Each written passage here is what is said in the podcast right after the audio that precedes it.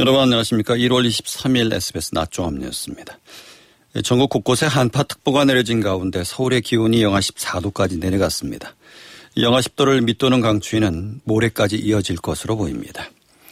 어젯밤 충남 서천군 전통시장에서 큰 불이 났습니다. 인명피해는 없었지만 강한 바람을 타고 가게 220여 곳이 불에 탔습니다.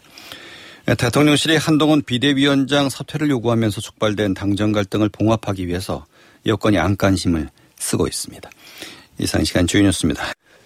첫 소식입니다. 수도권과 강원도 등 전국 곳곳에 한파특보가 내려진 가운데 서울의 기온이 영하 14도까지 내려갔습니다.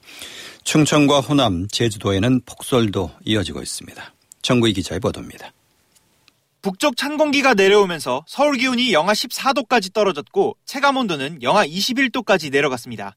강원도 광덕산 기온은 영하 25.3도, 충북 진천은 영하 14.9도를 기록해 한파가 절정에 달했습니다.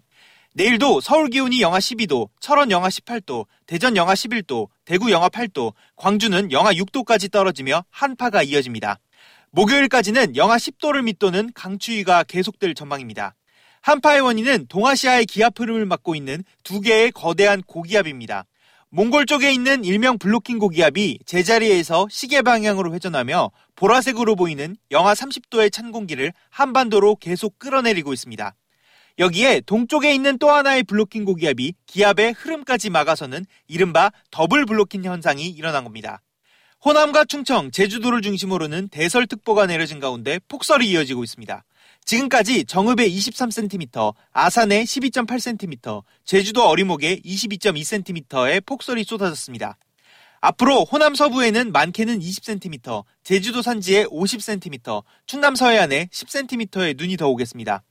기상청은 호남 동부에 2에서 8cm, 충청에 1에서 5cm, 제주도 해안에 3에서 10cm, 경기 남부 서해안과 경남 서부에도 1cm의 눈을 예보했습니다. SBS 정구입니다. 전국에 몰아친 한파와 대설로 항공기 100여 편이 결항됐습니다. 행정안전부 중앙재난안전대책본부는 오늘 오전 11시 기준으로 제주 76편, 김포 24편, 대구 8편 등 총 122편의 항공기가 결항됐다고 밝혔습니다. 지방 도로 10곳이 통제됐고 여객선은 군산에서 어청도 항로 등 11개 항로 93척이 뜨지 못했습니다.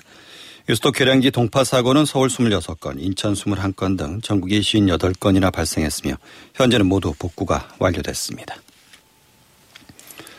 매서운 추위가 이어진 어젯밤 충남 서천군의 전통시장에서 큰 불이 났습니다.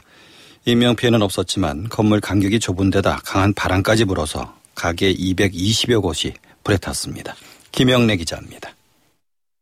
어젯밤 11시 10분쯤 충남 서천군 서천읍의 수산물 특화시장에서 불이 났습니다. 전통시장 특성상 건물이 다닥다닥 붙어 있는 데다 강한 바람까지 불면서 불은 순식간에 크게 번졌습니다. 소방당국은 인근 소방서들의 인력과 장비를 모두 동원하는 대응 2단계를 발령해 2시간 만에 큰 불길을 잡았습니다. 이후 잔불 정리 작업을 벌여 약 9시간 만인 오늘 오전 8시쯤 불을 완전히 껐습니다. 시장에 상주하는 사람이 없어 인명피해는 없었지만 전체 점포 292개 가운데 수산물동과 식당동, 일반동에 있는 220여 개가 불에 탔습니다. 서천구는 자정 무렵 시장 주변에 유독가스가 누출돼 위험하니 주민들은 대피하라는 내용의 안전문자를 발송했습니다. 윤석열 대통령은 화재 발생 이후 행정안전부 장관과 소방청장에게 가용 인력과 장비를 총동원해 화재 진압에 최선을 다하고 인명피해가 발생하지 않도록 수색구조에 만전을 기하되 소방대원 안전에도 철저를 기하라고 지시했습니다. 소방당국은 자세한 화재 경위와 재산 피해 규모를 조사하고 있습니다. SBS 김영래입니다. 정부가 대형 화재가 난 서천 특화시장 복구를 위해서 특별 교부세 지원에 검토합니다. 이상민 행정안전부 장관은 오늘 열린 서천 특화시장 화재 긴급대책회의에서 신속한 복구를 위한 특별 교부세 지원을 검토할 것이라고 밝혔습니다. 또 소상공인에 대한 지원 방안을 적극적으로 검토하고 피해 상인들의 불편함을 최소화할 수 있도록 신속한 사고 수습과 복구 지원에 모든 관계기관이 총력을 다해달라고 당부했습니다. 대통령실이 한동훈 비대위원장 사퇴를 요구하면서 촉발된 당정 갈등을 봉합하기 위해서 여권이 안간힘을 쓰고 있는 모양새입니다. 이런 가운데 한동훈 비대위원장은 대형 화재가 발생한 충남 서천 특화시장 현장을 찾았습니다. 김학희 기자입니다. 한동훈 국민의힘 비대위원장이 충남 서천을 찾았습니다. 대형 화재로 점포 200여 곳이 탄 서천 특화시장 현장을 방문해 피해 복구와 지원 대책 등을 논의하기 위해서입니다. 어제 대통령실의 비대위원장직 사퇴 요구에 거절 의사를 공개적으로 밝혔던 한 위원장. 이후로는 당정 갈등 상황에 대해 말을 아끼고 민생 행보에 집중하는 모습을 보이고 있습니다. 대신 여당과 대통령실 모두 물밑에서 갈등을 봉합하기 위해 안간힘을 쓰고 있는 모양새입니다.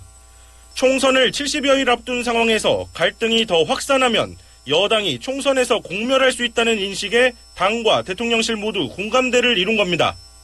지난 20일 국민의힘 의원 단체 대화방에서 김건희 여사의 사과가 필요 없다는 취지의 글을 공유했던 친윤계 의원들도 일단 추가 행동을 멈췄습니다.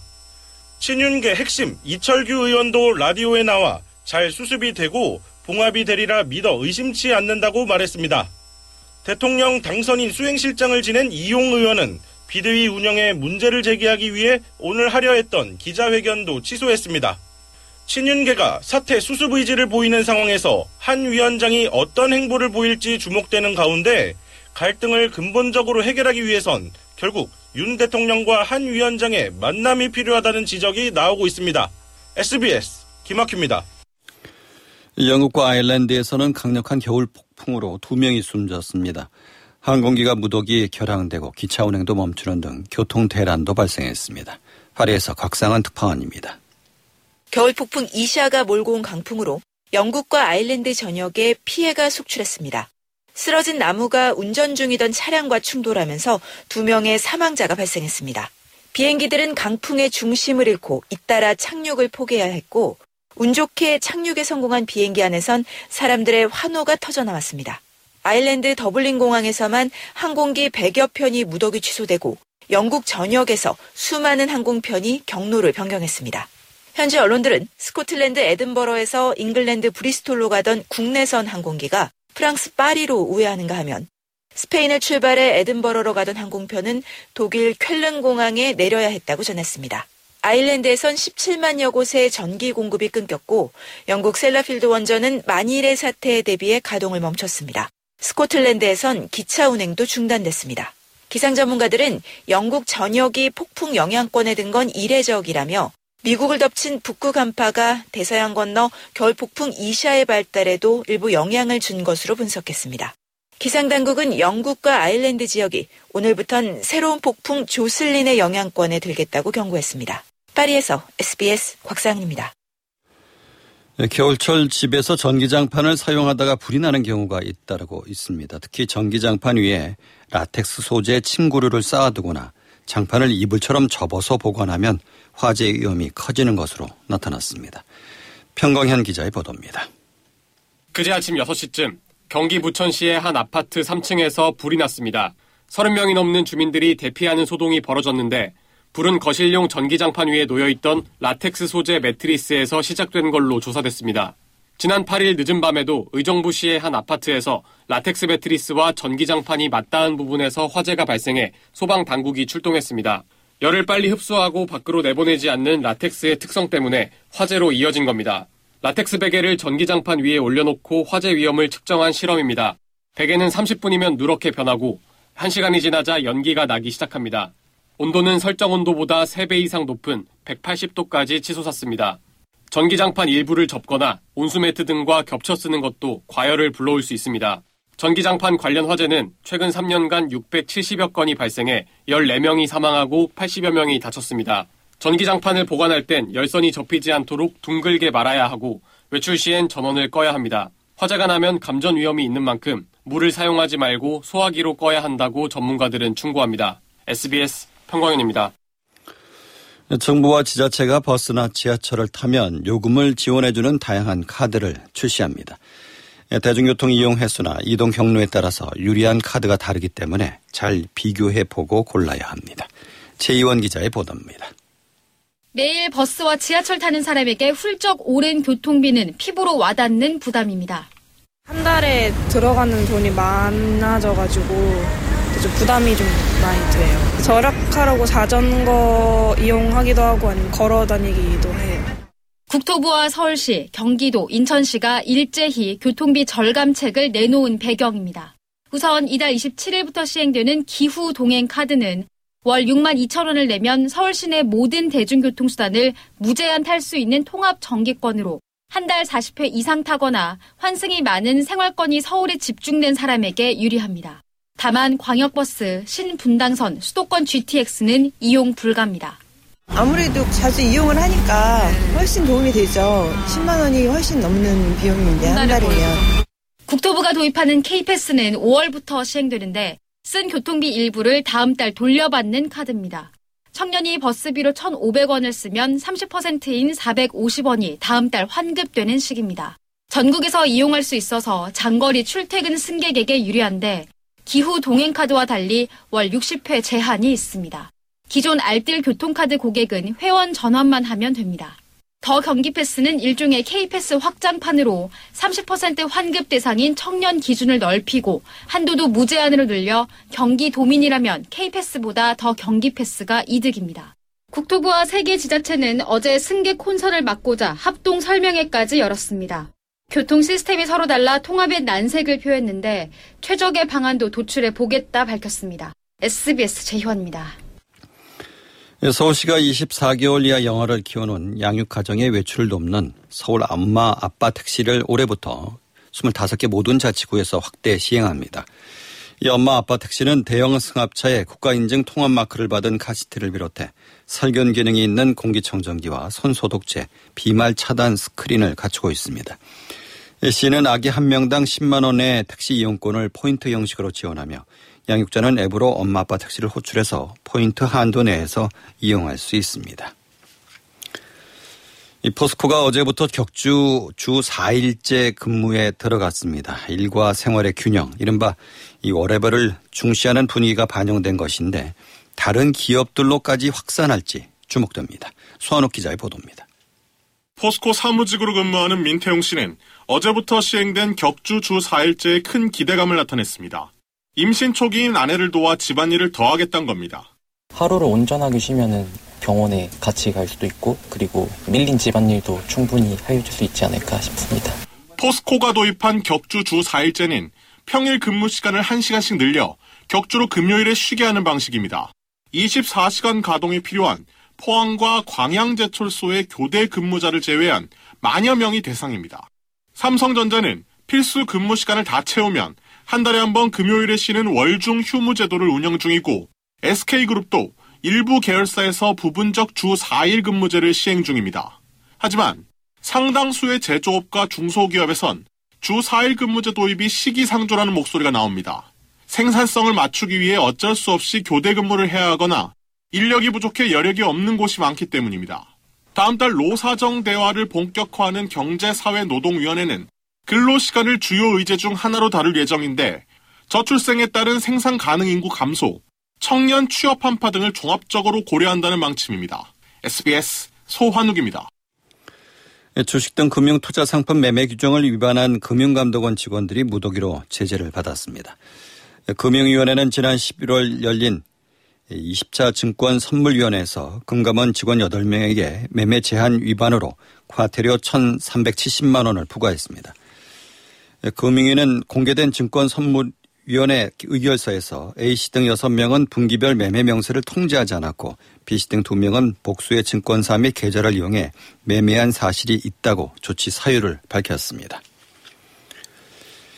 올 연말 미국 대선을 앞두고 인공지능으로 가짜 영상이나 목소리를 만들어서 선거를 방해할 수 있다는 우려가 제기돼 왔습니다. 뉴햄피셔주의 경선을 앞두고 바이든 대통령의 목소리를 위조해 투표를, 투표를 방해하는 일이 실제로 벌어졌습니다. 워싱턴에서 남승모 특파원입니다.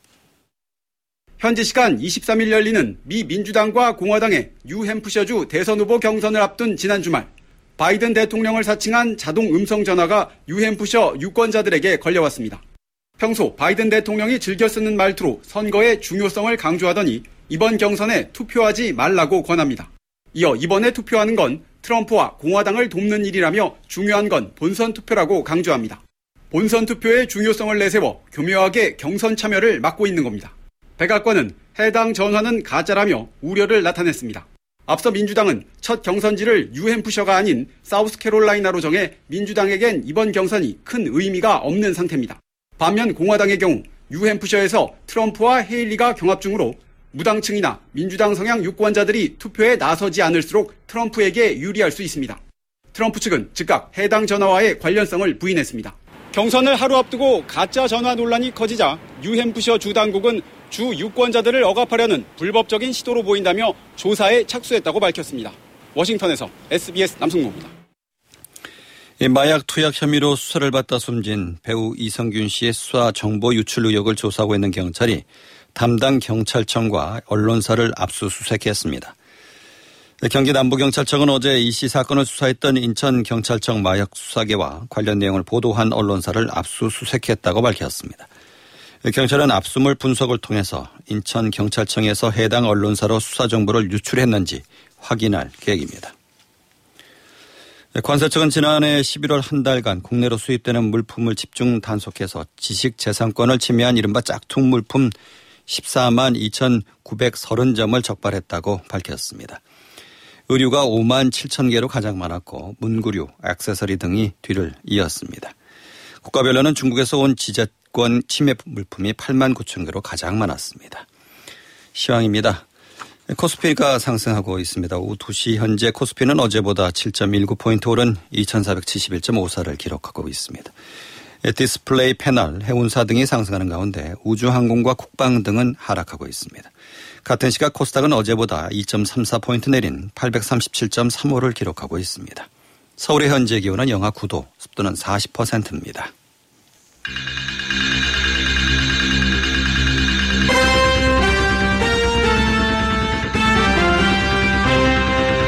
SBS 낮종합 뉴스 진행의 박광범이었습니다.